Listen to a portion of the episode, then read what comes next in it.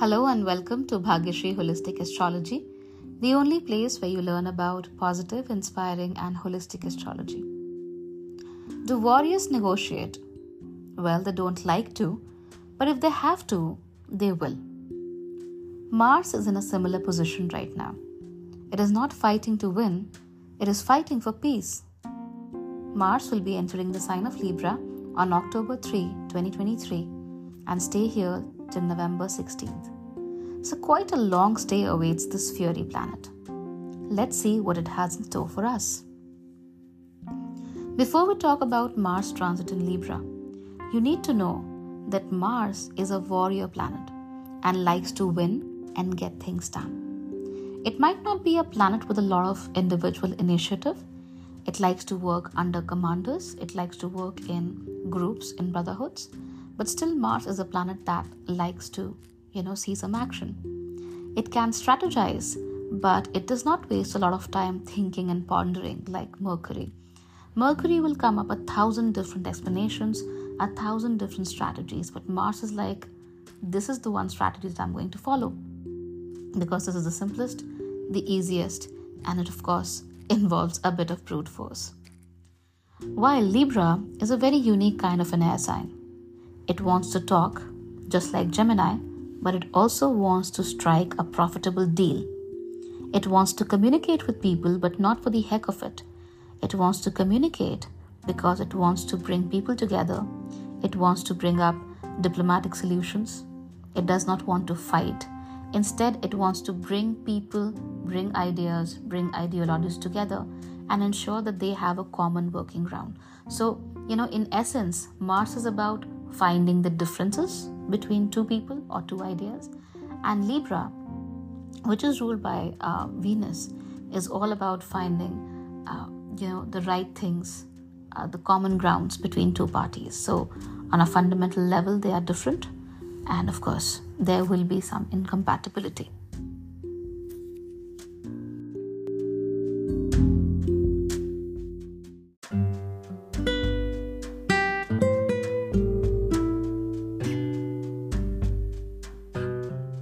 Now that Mars is here in Libra, he will have to abide by the rules of Libra. He would still suggest to enter a conflict, but he would also be open to talks and diplomacy. Remember, Mars is combust during the entirety of this transit.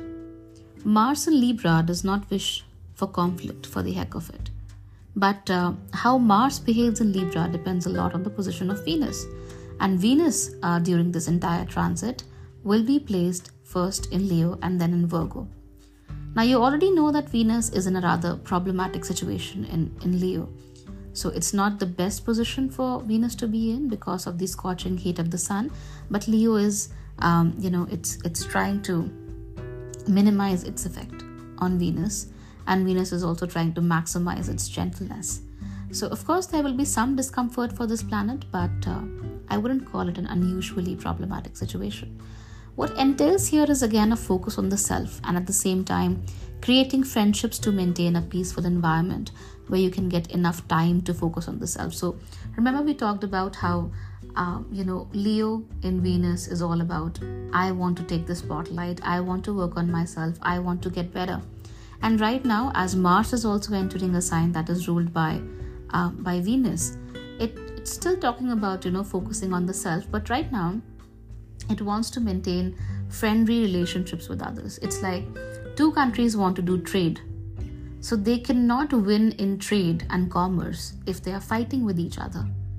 But if they come to some sort of resolution, some sort of, you know, um, a stoppage to their conflict, they might be able to trade with each other. And that's how these two countries benefit mutually. Otherwise, if they keep on fighting, they both will start you know, pooling in their resources from, they will, you know, pull all stops and they will continue to, you know, uh, just fight with each other and get rid of the resources. But when they come to a standstill or when they come to a mutual agreement, even though it's not entirely comfortable, um, they will be able to make things work for themselves because right now they will be earning some money and getting some goods that they need. And in the first situations, instead of earning, they were losing money and, you know, there was nothing left for the citizens.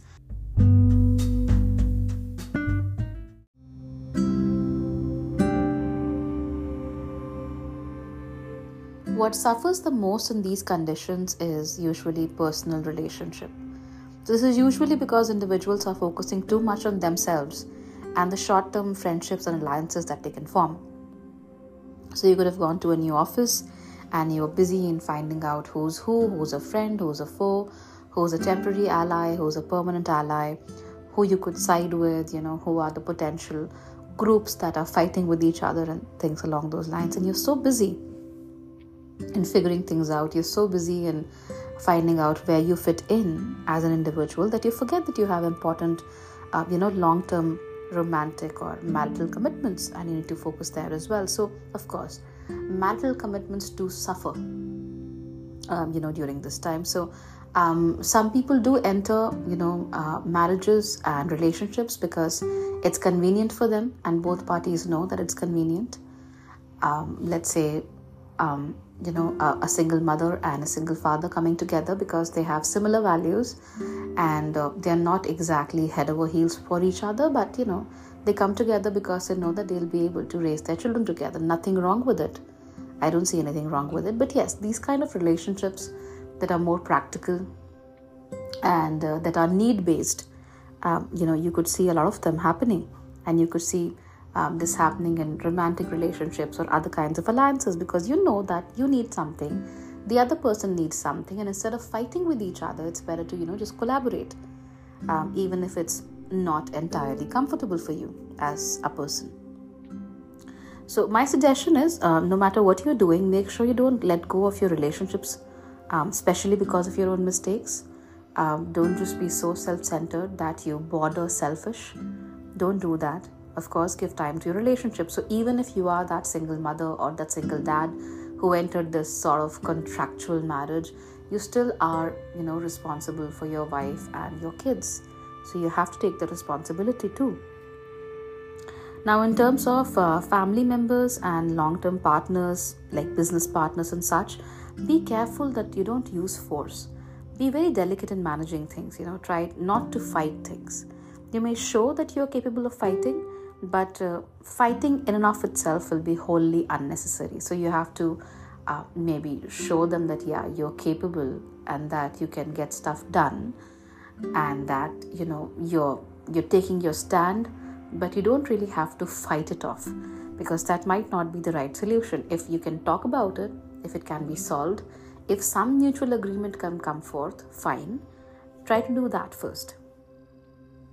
As I already told you, Mars will continue to be combust throughout this transit, so this combustion will add a lot of complexity to this entire movement. Um, I see a lot of people becoming insecure, um, you know, because this we saw with Venus in Leo as well. And, you know, these two transits will be coinciding. And of course, Mercury is in Virgo, so Mercury is very analytical. Mercury is thinking a lot. Mercury is, you know, firing all cylinders. So yeah, so these three planets working together, and they are like, you know, we are getting a little insecure. So they, uh, these people who are feeling that sort of insecurity, who maybe already have a combust Mars in their chart, or maybe who have a combust Mars in the sign of Libra in their charts, um, they might feel a little uh, insecure, and they might want to be on top of everything. They might want to one-up you. They might want to Uh, they might be feeling jealous or envious, right? Then there will be a lot of people who don't want to take any initiative whatsoever. They will not even question the orders that they are receiving from others, and simply let things be as is, because they don't want to work on them, right? And, you know, they, they're very happy with the status quo, and uh, they would rather, you know, just sit and let their life pass than take an initiative of any sort. So there is nothing more to this transit that you should be, you know, greatly worried about. But my humble suggestion right here is to drink enough water. Now, I'm not asking you to drink more water. I'm just asking you to drink enough. And if you have any issues related to kidneys specifically, please be very careful there as well. Right? So that's all for today, guys. Uh, it is a clean and harmless transit, although one that may demand a lot of cooperation and compromises. Um, from people specifically who like to work alone, kind of like me. Like, I don't mind teamwork, but leave me alone to my own devices and watch me flourish. Um, anyway, um, a lot of people are like that, and because of the lockdown, a lot of us have been pushed you know, back, and it's becoming difficult for a lot of us to come back out and have those social relationships. So Mars and Libra can actually help you in taking the initiative to have better social relationships, even if they are not very deep friendships to begin with. They can be, you know, just people that you say hello to, uh, people who you meet on the daily, like maybe you go to a grocery store regularly, you can say hi to the clerk at, you know, the nearest checkout lane. Just know each other in a way, and things might develop sooner or later. But just don't go into a relationship thinking that everything will be rosy and dreamlike from day one. If you do that, the practicality of Mars is actually compromised, and you eventually end up disappointed because Venus will be of no help to you.